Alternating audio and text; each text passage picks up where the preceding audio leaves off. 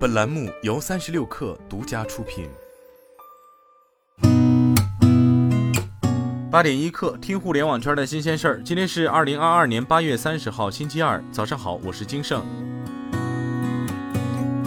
据第一财经报道，据国网四川省电力公司八月二十八号消息，四川省用电紧张的局面得到缓解。日前，长安汽车旗下新能源品牌长安深蓝发布停产公告，长安深蓝及主要供应商已于八月十五号起暂停 SL 零三整车及零部件生产，让电于民。昨天，长安汽车相关工作人员表示，目前生产已恢复正常，初步预计限电影响八月产销十万台左右。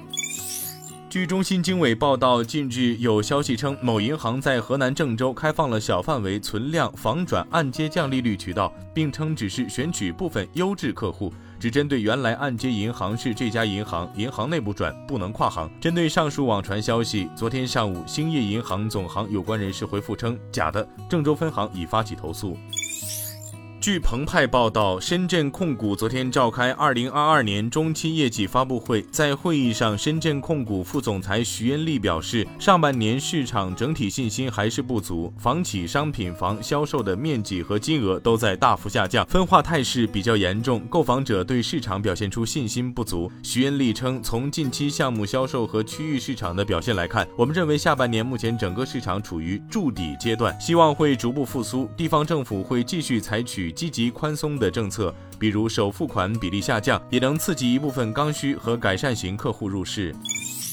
三十六氪获悉，工信部等五部门联合印发《加快电力装备绿色低碳创新发展行动计划》。行动计划提出，加速发展清洁低碳发电装备，加快推进燃气轮机研究开发，进一步加快三代核电的批量化。加速四代核电装备研发应用，推进风光储一体化装备发展，推动勾网型新能源发电装备研究开发，加快生物智能装备以及海洋能、地热能等开发利用装备的研制和应用，着力攻克可再生能源、制氢等技术装备。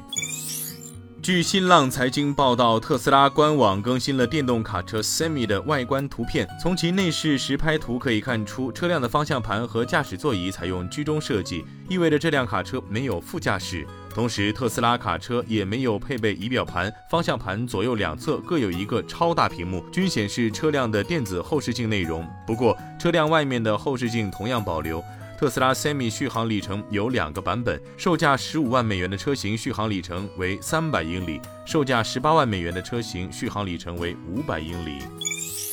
Meta CEO 马克扎克伯格近日在播客节目上表示，Facebook 没有影子禁令，但由于系统原因，的确产生了数百万个错误。扎克伯格还谈到了元宇宙，谈到了 FBI 的可信度。他说，FBI 是合法机构。所谓的影子禁令，就是说社交平台没有通知用户便禁止内容显示。大多时候，用户仍然可以发帖，可以回应，但只有用户自己能看到内容，他们没有收到官方通知。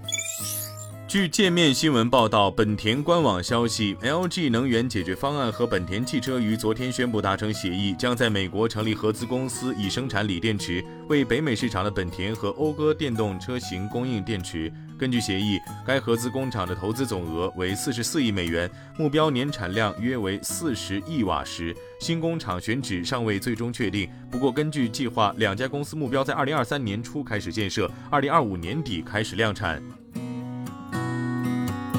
今天咱们就先聊到这儿，我是金盛八点一刻，咱们明天见。